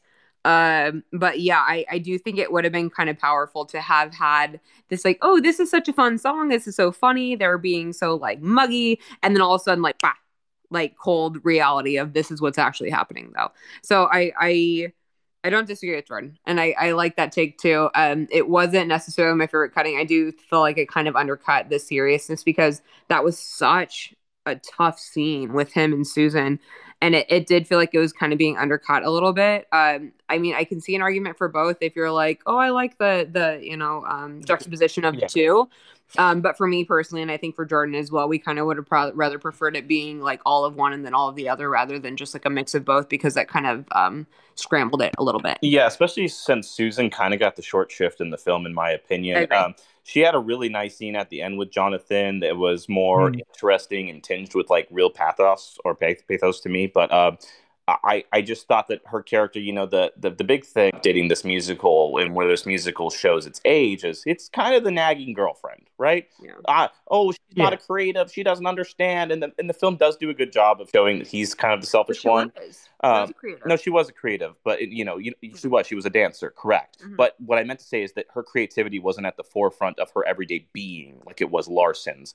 Um, it used to be, but now she's looking into doing the study job in the city. She's moving on. One, if I can add to that, I think it's like the Michael gets the benefit of also having that, right? Because he was a creative. And Yeah, he was he somebody influenced. who we at least see his side of the story when he goes into the corporate world. Whereas with Susan, we just see she seems more like a sellout. Like we don't see kind of, we don't, she doesn't get that monologue of gratification of showing this is why I had to change what I was doing. Or maybe Yeah, I for forgot one it. song she has to share with Vanessa Hudgens, and I'm like, I, I would have preferred if that actually didn't have Vanessa Hudgens harmonizing. I wish it was just I Alexandra that's what it Shipp, who's phenomenal in the part. Oh, she had such a great voice. I was like, why don't we get to like hear her sing more often? She was so good. Yeah, she needed more Yeah. than that one song in the show. So yeah, Yeah. a lot of thoughts on that. And the eh, yeah, and the one song is not a great song. I thought like it's Agreed. it's the it's the most generically th- like musical theater song in the whole show. Yeah. Yeah, at least due to those performances. I think in the original show, Yeah. don't you like it, Missy, in the show better? Yeah. One, it's again like I've always liked shows that have like a small cast where um actors have to play different roles. Like I always think that's very Mhm. intriguing. Um, and so I, I liked it when I first heard the soundtrack. So I'm like, oh, this is only three actors the whole time. And I'm like, that's pretty cool. And then with this one, I was like, how is there Vanessa Hudgens and another person? And then when I watched it, I was like, oh, this is the conceit of it is we're watching Tick Tick Boom, but we're also seeing his life as it was happening and inspiring. Yeah. Um, so yeah, I don't you know and and Vanessa Hudgens is not my favorite singer either. Well, she's a bit Disney. Um, she obviously has a powerful voice, and objectively speaking, it's very good. Um, but I kind of like the unpolished nature of uh, Andrew Garfield or the more down to earth Yeah. vocal of Alexandra Shipp than I do to the beautiful polish of Hudgens, who I could take or leave. I think that it, it serves the Jonathan Larson of it yeah. a lot better, right? Like his Yes. whole idea was like you know musicals for the MTV generation. Yes. Right. Um, so there's there's there's a little grit on him, you know. Yeah. Um, There's some edge. on the so anyway, so back to back to therapy. Yeah, yeah, for uh, th- I love the scene. I love the song. It's my Sure. favorite song in the show. Yeah. Oh, it's it's so good. It's such a Both fucking good scenes song. separately, we really like too. Yeah. No, the song is great. Right, right, right, right. No, the cross cutting works really well for me, but Okay. this really frustrated me. If you go back and watch it on Netflix, and I want someone to do this and confirm this to me because I've confirmed it.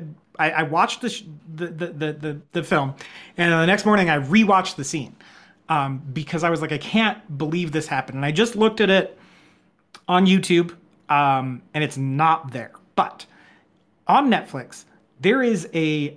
Uh, I hesitate to say massive because it because it is only one. There's a dead pixel in the scene. Uh, but it's only in the scene in his apartment. It's not on the stage scene.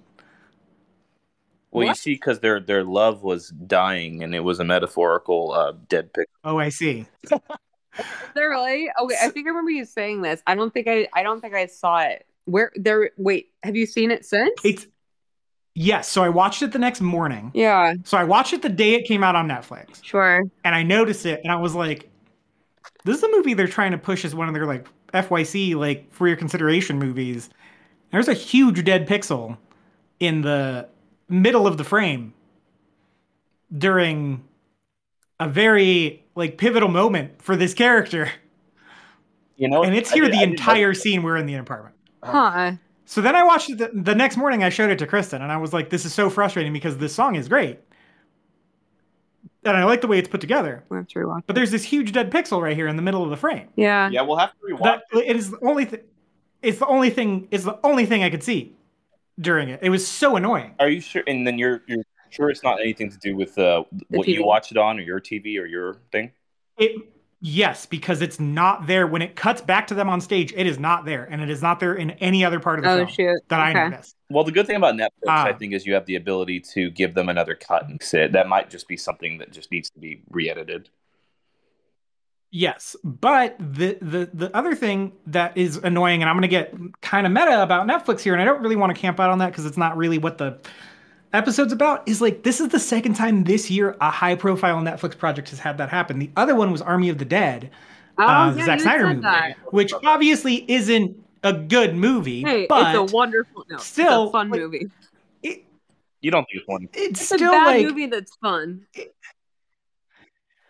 That's what I it just I don't understand how this corporation that has like literal billions at their disposal to make That's this fair. stuff turns in routinely these amateur hour ass like looking things. It's ridiculous. Uh you know, I I don't get it. I don't get why. And it's not even like they're cheaping out on this stuff. Like they're throwing hundreds of millions of dollars at these Right. projects. Well, yeah, but they also threw a lot of money at the Fyre Festival, and it didn't work out that Oh, great. God. So what I'm saying is maybe the Sure. people over at Netflix Sure. don't, um, you know, they don't have enough cinephiles working for them. They don't have enough people who can understand the importance of these little details.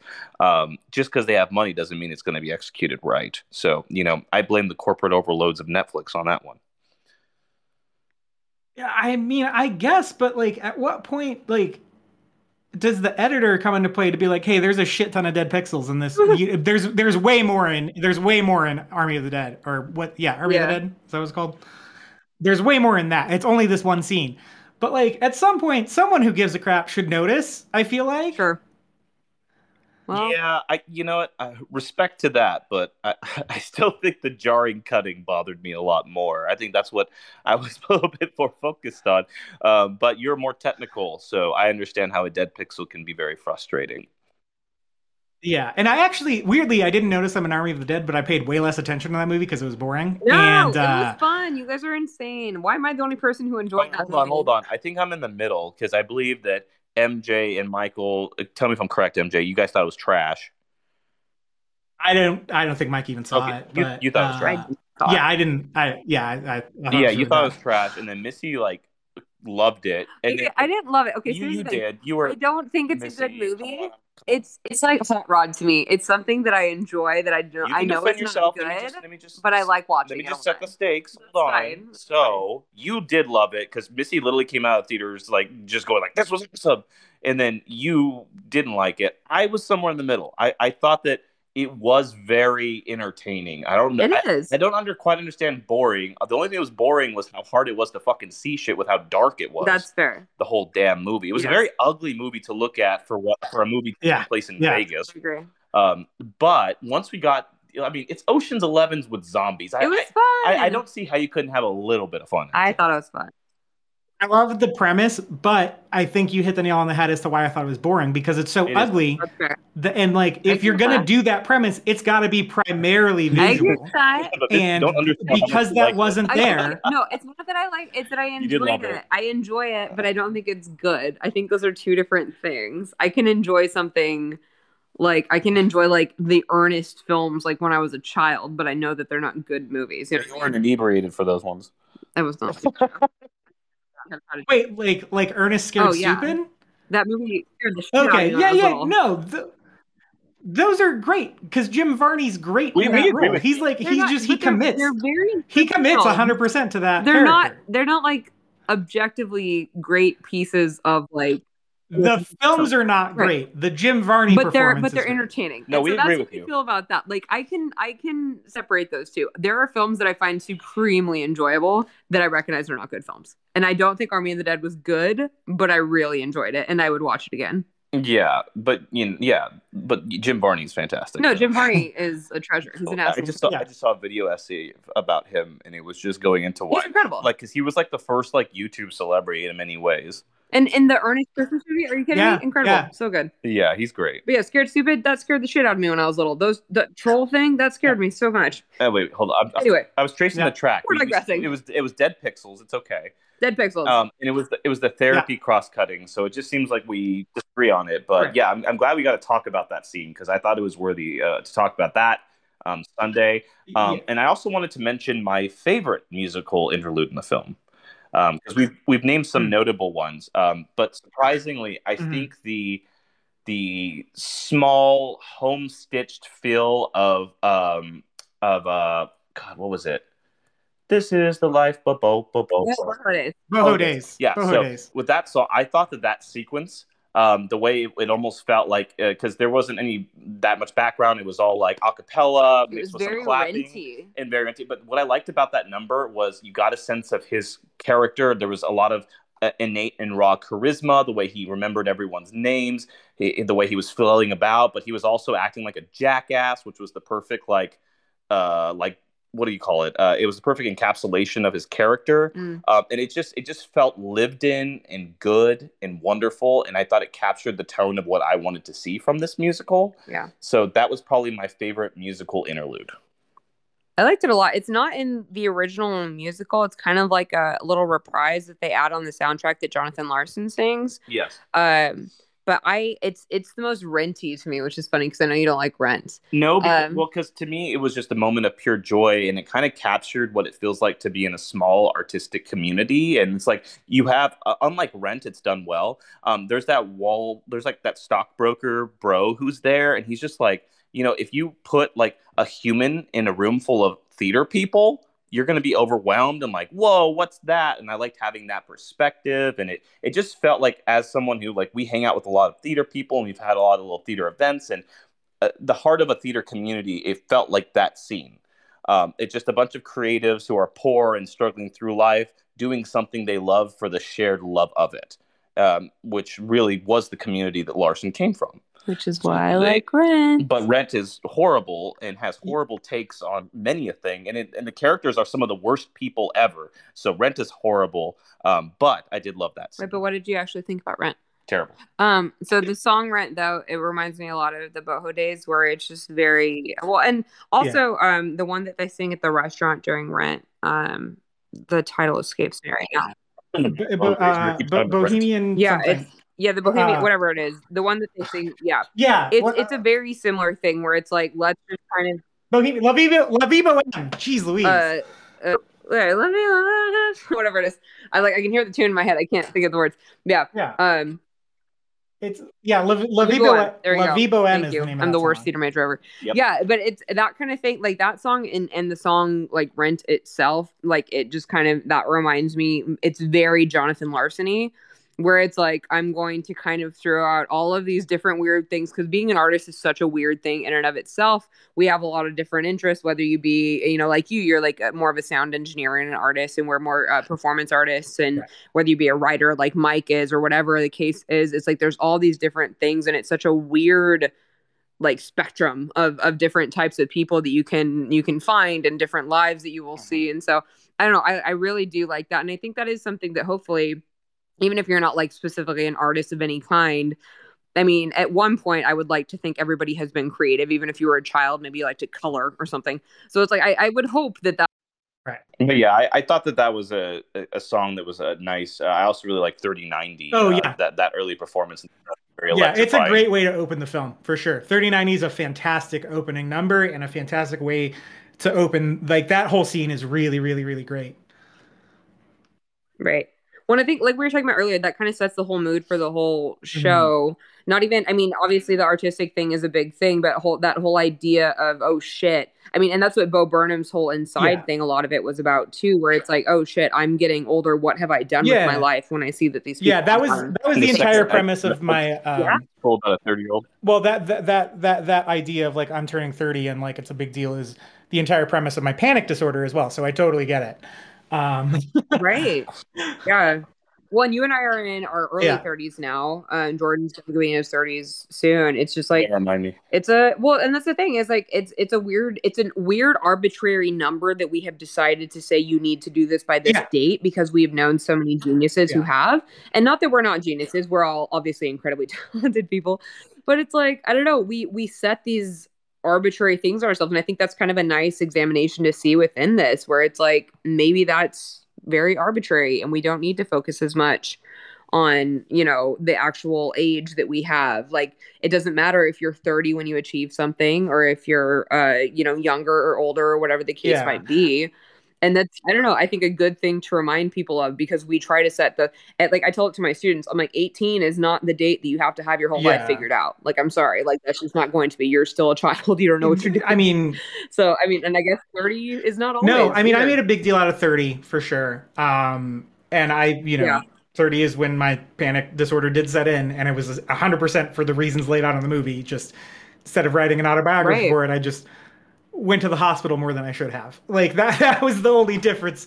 You ain't so different, me. Jonathan you didn't Larson. Yeah. about it Uh, but you know, I'm three years into my 30s now. I'm 33, and I have a much better perspective on it now. Um, I do think that you know, there's there's there is this idea of you know, if I could just write the one thing, you know, I could leave my mark or whatever. I don't want just the one thing. I don't want to leave a mark the way Jonathan Larson did either. Like I don't desire like I don't want to change the medium for anything. But uh you don't want jordan to shit on you on a podcast years after you've died um that's not your goal No, I want his grandkids to do that. I'll do Um, no, I, uh, uh, I, you know, but I, I don't want just the one thing either. You know, like I, I, but, but my trade-off is that I don't want to, I don't want to change the game, but I want to play the game and have Sure. several things to be proud of within it. Like, and yeah um, for sure you know the so but it's it is funny like looking back at 30 and like now at 33 like i'm the best i've ever been at my medium of choice which i know you say audio engineering it's podcasting which there is an audio engineering element element for too but like if i look at Right. like Yeah. my big like if- you know if i if i write if I write my tick tick boom right about a, a specific thing, it's about podcasting, and it's instead of a musical, it's it's a podcast about podcasting. Like that's that's the art form I that's the type of artist I see myself as, and so i've already told you you need to make a podcast about podcasting. Um, Yeah, and do, do write the Tick Tick Boom of podcast, but do not write the Rent of podcast. there's a fine line. All that said, like I totally understand the nature of like wanting to get your thing out, and not only that, but wanting to get like the recognition for doing a good job, and not just because right not just because it's fridge worthy, but because like the you see a value in it to other people, and also and Yeah, for also sure. other people tell you there's value in it, like you know. And I, I totally get that, like Sondheim telling Jonathan Larson, like, "Hey, Superbia is good." That's gonna mean the world Yeah. to someone, right? Like it within that Right. He needed that to keep yeah, going. yeah, absolutely. I mean, you know, it, it- way less. We had someone tell like LJ fam that our show got her through COVID in the hospital while she was Aw. pregnant. that's so sweet She was she was Yeah, she was in the hospital awesome. for like two three weeks, and she was like the she was like one of the only things that kept me going was listening to your show, and that's I so was just like, fuck. Like, you know, like that. Yeah. It, just like to, to, to think about like doing our dumb little podcasts and it meaning something to someone somewhere. uh, It just like, I don't know. It, it, it, it feels different. And that's, that's the thing that really lights the fire to be like, okay, we're going to, we're to do this. And, but now if we're going to do this, we need to do this right. And we need to expand and we need to make it better and we need to make it bigger and we need to, you know, we need to, I don't want to say take the world by storm. Once again, I am not the future of podcasting, but like there is something when you get positive feedback like that where it's like your thing helped me. You want Yeah. you, you want to keep doing that forever. for sure yeah well, that's awesome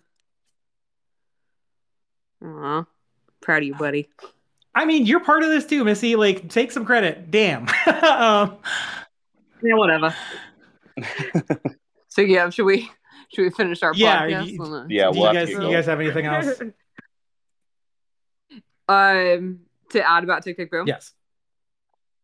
um what about you Um, you go ahead first. Uh, I don't know. I I recommend it.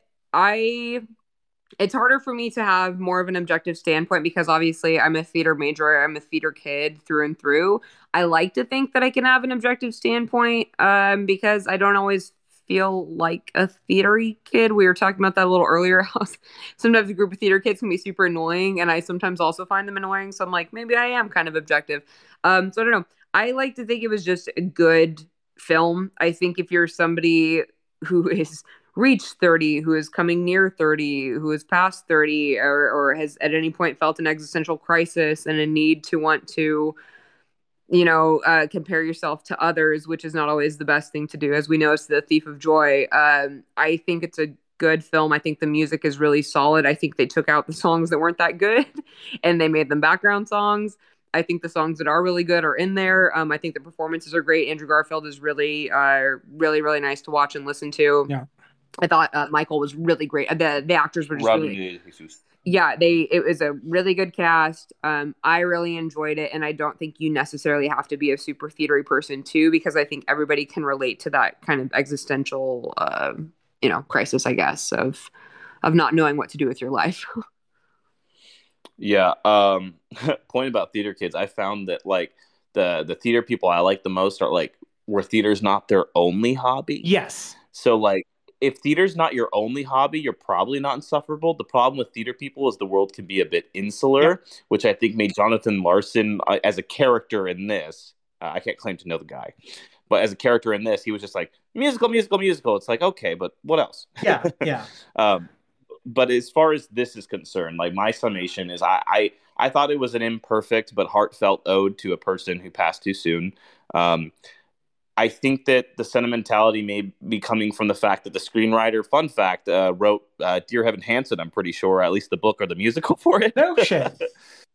yeah so i think you know a lot of theater work sentimentality and like maudlin nature is just like kind of baked into it but i thought this one avoided a lot of the pitfalls of uh, you know this film's remarkable in a certain sense it avoided pitfalls of all my least favorite things uh, movie musical adaptations uh, biopics and movies about creating art uh, i generally dislike most of the three things uh, those three things because they, Yeah. they're never done well and this movie musical somehow didn't annoy the hell out of me. I mean, I Yeah. think that that's an honor. Um, I, I liked it. I thought it was it was it was pretty strong. Letterboxd three and a half. Uh, yeah, it's a good movie. Um, like I can't really complain about it. There's nothing like terrible in the movie that happens, and Andrew Garfield's real good in it. Um, Yeah. it's sure. it's he's he's definitely the highlight. Um, it's drags a little bit in the back half. I feel like. Mm. Um, I think from Sunday o- onward, maybe it starts to get a little like watch checky. Um, but th- Sure. that's not terrible. Um, yeah, it's. Uh, I'd be interested to see if He's gonna Lin, watch. I'd be interested to see if Lin has another one in him and to see what he would do with it. Um, because this is Yeah, such a for sure. passion project for him. It seems like. Um, Mhm. and he, I even read like an interview with him that where he basically said like, uh, if this is the one, the only one I get to do, this is the one I wanted to do. Um, Oh, that's sweet. and I, I I I don't know. I don't think he has like a career of that being his main thing. Mainly because I would like to see him do another show at some point. But I, he's not bad at all. Um, He's, at he's too tied up with Disney right now. yeah, yeah, yeah. He is. Uh, Get but that money. um, sure. Uh, and that Oscar. Uh, and Hell yeah. yeah. Uh, if you're interested in seeing it, watch it. If you don't like musicals, you're probably not gonna like it. Um, you know, I, I I know a musical is a hard sell, a hard sell for some people, but uh, yeah, this isn't gonna this isn't gonna redefine that for you for sure. Um, there's Yeah. not there there's not anything I've seen that I could recommend over it recently. I liked The Harder They Fall a lot more than this, but it's also too long by half an hour, so uh you know, this is shorter. Um it's also a completely different movie, but um you know, I, yeah, this is, this is, this it's worth seeing if you're interested in it. If you're not, you're probably not going to find anything in it that's going to change you either way on that, but uh it does feel nice to have at least liked the movie on the show um for the first time in a minute i feel like um, Well, and I Yay. would, especially for people like even if you don't like musicals, because I know musicals can be so campy. This doesn't strike me as campy. This No. to me is like what I remember one of my my my theater professors telling me when I was in college, and she was like, people like think that musicals are unrealistic. She's like, but if you think of it from the fact that you're just so overwhelmed with a certain emotion that the only thing you can do, like sometimes we have to scream, sometimes we have to curse, like, and in this case, it's just all they can do is sing about it. And I'm like, oh, Mm. that's kind of a cool perspective to have on it. And so that's what this strikes me more as. It's not so much like can't be world dancing in unison in the streets. It's just like, no, I'm like so overwhelmed with this certain thought that this is the only way I can express it. So if you go into it with that perspective, it's kind of a cool thing. And I think it's very relatable. Yeah, the framing device also goes a long way to offset that, Oh, where it's sure. like uh, it, it is, you know, when we're in the quote real world, even though magical realism stuff happens, um, Right. We're it's because we're being told what's happening actually, For sure. like. By someone on stage performing. So well, and I it's a think that- memory, which is also Yeah. kind of in and of itself, Yeah, memory piece. yeah, like a, a mystical kind of thing. right? Um, I wanted to ask you too. Did you guys like this film more or less than In the Heights? I liked it more. Oh, oh man, I don't know. Well, okay, so In the Heights is just I I like it better as a musical. I would have to rewatch them both back to back to see which film I like better because I know which musical I like better. Um this may have been a better film. I think the performances in particular because I really didn't care for a lot of the actresses in In the Heights. I guess I like this one better. Oh. I, I think I like it better too, although I acknowledge that In the Heights is a better musical. yeah, that's that's how I feel. I think yeah. Um, But for also, I also did not dislike the In the Heights movie. No, In the Heights was great. I thought it was a good movie. Yeah. um, as well. Um, but I just didn't think it hit the emotional like this. This this this small scale musical and the story it's telling seems more attuned to something I could relate to. Well, it's like In the Heights went for the camp and the musicality, like what you would expect expect Broadway show to be. It's like when I see, you know, if you see Lion King, everything is very over the top and like giant colors and la, like loud noises everywhere, kind of like almost like a children's show. Um, and this was like reality. it was like good music uh, depicting reality as opposed to uh, like grandeur depicting obviously another type of reality. But I don't know. In Yeah, the I don't Heights, the the the film was cinematic cotton, cotton candy to me. Where like I Yes, enjoyed it. I thought it was a very entertaining, well made musical that I forgot about For sure. by the time it was over. um, and uh, this is something that it didn't quite stick with me the way something like, um, and I know you keep, I won't shut up about the damn movie, but like Pig, like Pig's a movie I've thought about every day since I've seen it.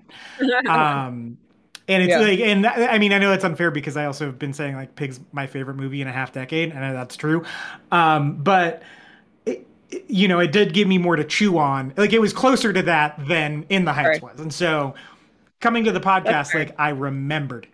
Whereas, like when we did In the Heights, I had literally finished it an hour before uh, we recorded, and I was like, bunch of stuff happened.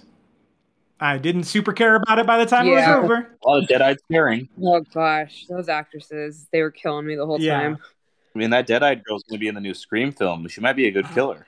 Which one? Uh, the the the the, the, The main one who always um, had her stomach Vanessa? out. Yeah, Or Nina? Yeah. No, it was Nina. It was That's Nina. Nina Nina. Ugh. Um, but that's okay. Also, don't apologize for Pig. I feel like our version of Pig is Midnight Mass. 'cause Oh, we yeah. can't shut up about it. Which yeah, you need still to haven't watch. watched it. Uh, And listeners, you need to watch. uh, So good. yeah, uh, the yeah, it in the Heights had an aggressively sexy cast. Um, Yes, they didn't look like real people as much as like runway Yeah. statuettes. they were they were dead eyed actresses, dead eyed yeah, models. the entire movie, I was like, why is everyone the hottest anyone could be? Like, let's calm down, everyone. We'll, we'll tell my little sister's boyfriend, who is a background actor in the pool scene, that you thought that. Well, that's so true. That like everyone was so good looking that by comparison, Lin Manuel, who's a fine looking gentleman, as the Piragua man, looked Yeah, homely yeah. by comparison. Him and Christopher Jackson, it's like Yeah. get out of here. You Did you guys notice Christopher Jackson in Tick Tick Boom? I didn't see him.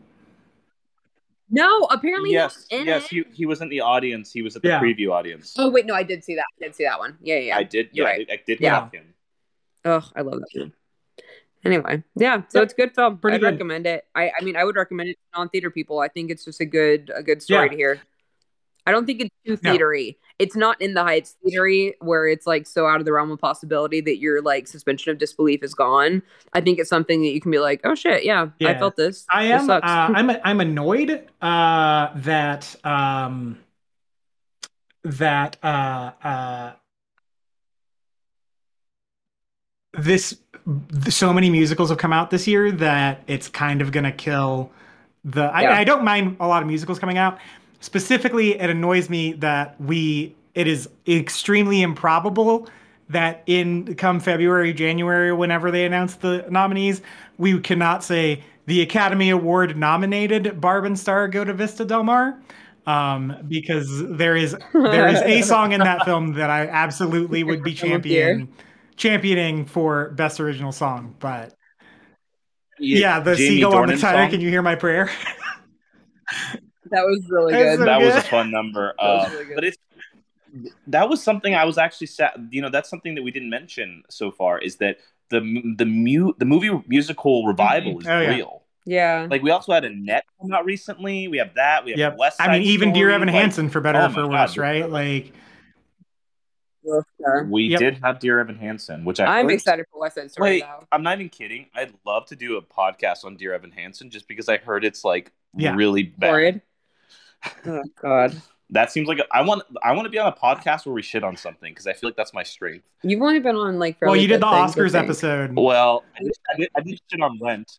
I did Yeah. shit on Rent the whole time. I was trying to be like nice about it earlier. Like, you know what? I, I understand, but by the end, I'm like, oh, I don't want to talk about. I was gonna Rent. say the first like five episodes you guys had me on before I became like a permanent co-host were like the Yeah. shittiest films, and I was like, "Is this You came what on this for show First is? Man, and We that was a good movie that no really one bad- saw. Oh, that's true. Okay, yeah, no, First Man was good, and then it was Yeah. like the Lion King remake, and then like uh like uh, what was it, Yeah. Captain Marvel, and I was like, so do we only watch bad things on this? Is that what we do? But this was good, so Yeah, go watch it, y'all. uh, it's decent. Um, Missy, do you have anything you want to plug? You won't take it. Yes. I hate you. And West Side Story will be great, Yeah. I'm sure. Hopefully, Uh, we'll do you have anything you want to plug, Missy? Um, uh, I mean, as always, support local art. Go see local theater shows. A lot of them are opening back up. Go support them. Jordan and I may or may not be in some in Bakersfield. I'm probably taking a break for a sec, but Jordan will be in some. Jordan. Oh yeah. Um, well, there's a newer theater in town called Stars Playhouse West, which is like an indie Fox Searchlight uh, offshoot of Stars, which is the equivalent to a big movie studio at Bakersfield for theater. Very specific. Uh, but if you want to come support cool, groundbreaking indie theater, everything they've been putting up there, like you could just Google Stars Playhouse West and look up their season. Um, they're doing a lot of really cool things there. Uh, I'll personally be doing Doll's House there and as well as some uh, one acts by Thornton Wilder. Um, so yeah, come check those out. Yeah, they're good. I've gone to the rehearsals. So, Oh, yeah. also, if you want to, if I, I'm also going to plug a comedy I saw recently, uh, which was Spiral from the Book of Saw with Chris Rock. oh, stop It- it. no, I'm not even kidding. It, it is really funny at points. Um, and everyone I was with when we were watching it, uh, sans Missy because she fell asleep 30 Yeah, minutes in. that's on brand. Um, but we, yes, we pretty all we all predicted not only the killer and twist, but the almost entirety of the plot and motive and reason within the first thirty minutes. Um, and when it was revealed, we were so aghast by like how we were so dead on um, that it was comical. Uh, so yeah, the movie is like if Seven was directed by Michael Bay. Um, give it a watch if you if you want to laugh with friends.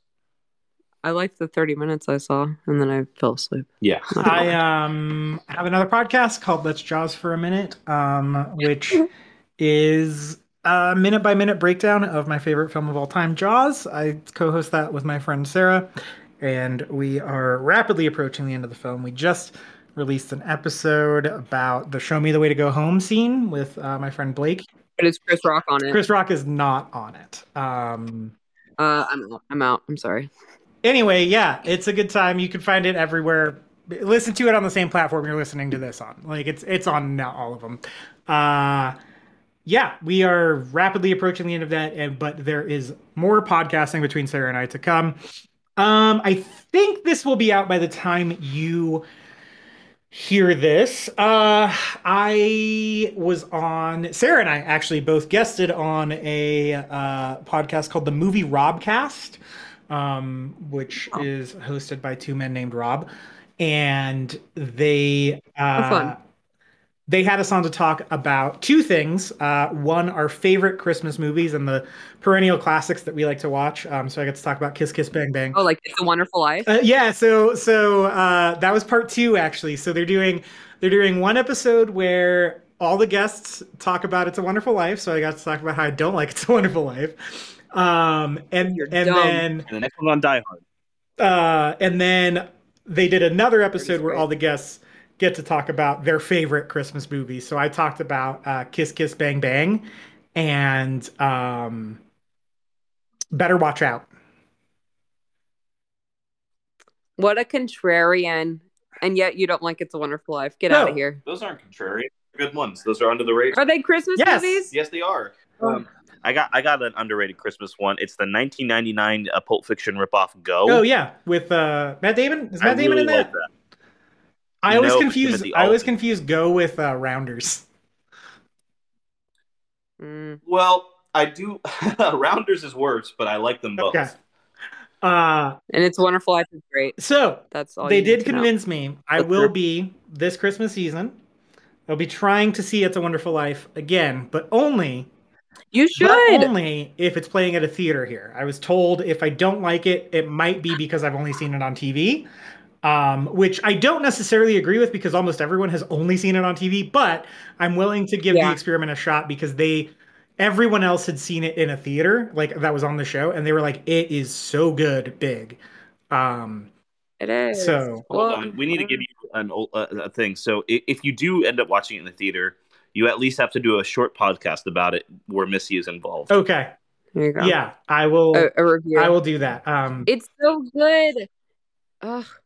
Jimmy Stewart, like he went through an existential crisis and like was like literally crying on set at the scene where he was supposed to like commit suicide because he was actually thinking about his own like relationship with God. It's like it's such a beautiful film. It's oh, it's just really good. Just yeah. Anyway. So if you want to hear me talk about how I don't like, and the thing is, like, I don't talk about like I'm not like oh what a bad movie. Like it's I don't think it's a bad movie. It's just like not really for me. Um, so it's like it's less like like like I do think Mary Poppins is kind of bad. You know, like it's Shut up, MJ, you're wrong. that's a movie I think is like boring and bad. It's a Wonderful Life. I'm just like, eh, it's whatever. Like I, I'm more middle of the road on it, where like I take it or leave it. So it's not like uh, it's not. A, uh, I mean, I guess that that in and itself is a hot take, but it's not like I'm on there like, what a shitty movie. You're all dumb for liking it. You know. Um, Mhm. I don't necessarily feel that way about Mary Poppins, but I do think that Mary Poppins is boring. Um, so yeah, the movie Robcast. I think that's out by the time you're hearing this. It's, it should be out. You'll probably hear this in early December. If not, it will be out now. I don't know if I plugged this other one. I was on the Beard Al podcast. I think I did plug this one on the other ones. I think so. Okay, B E R D B E B E E R apostrophe D Al podcast, which is a podcast about Weird Al and beer, and I got to talk about songs that are commonly misattributed to Weird Al. So that was a fun time. Nice. Um, yeah. Until until next time, dying too soon is the bad guy.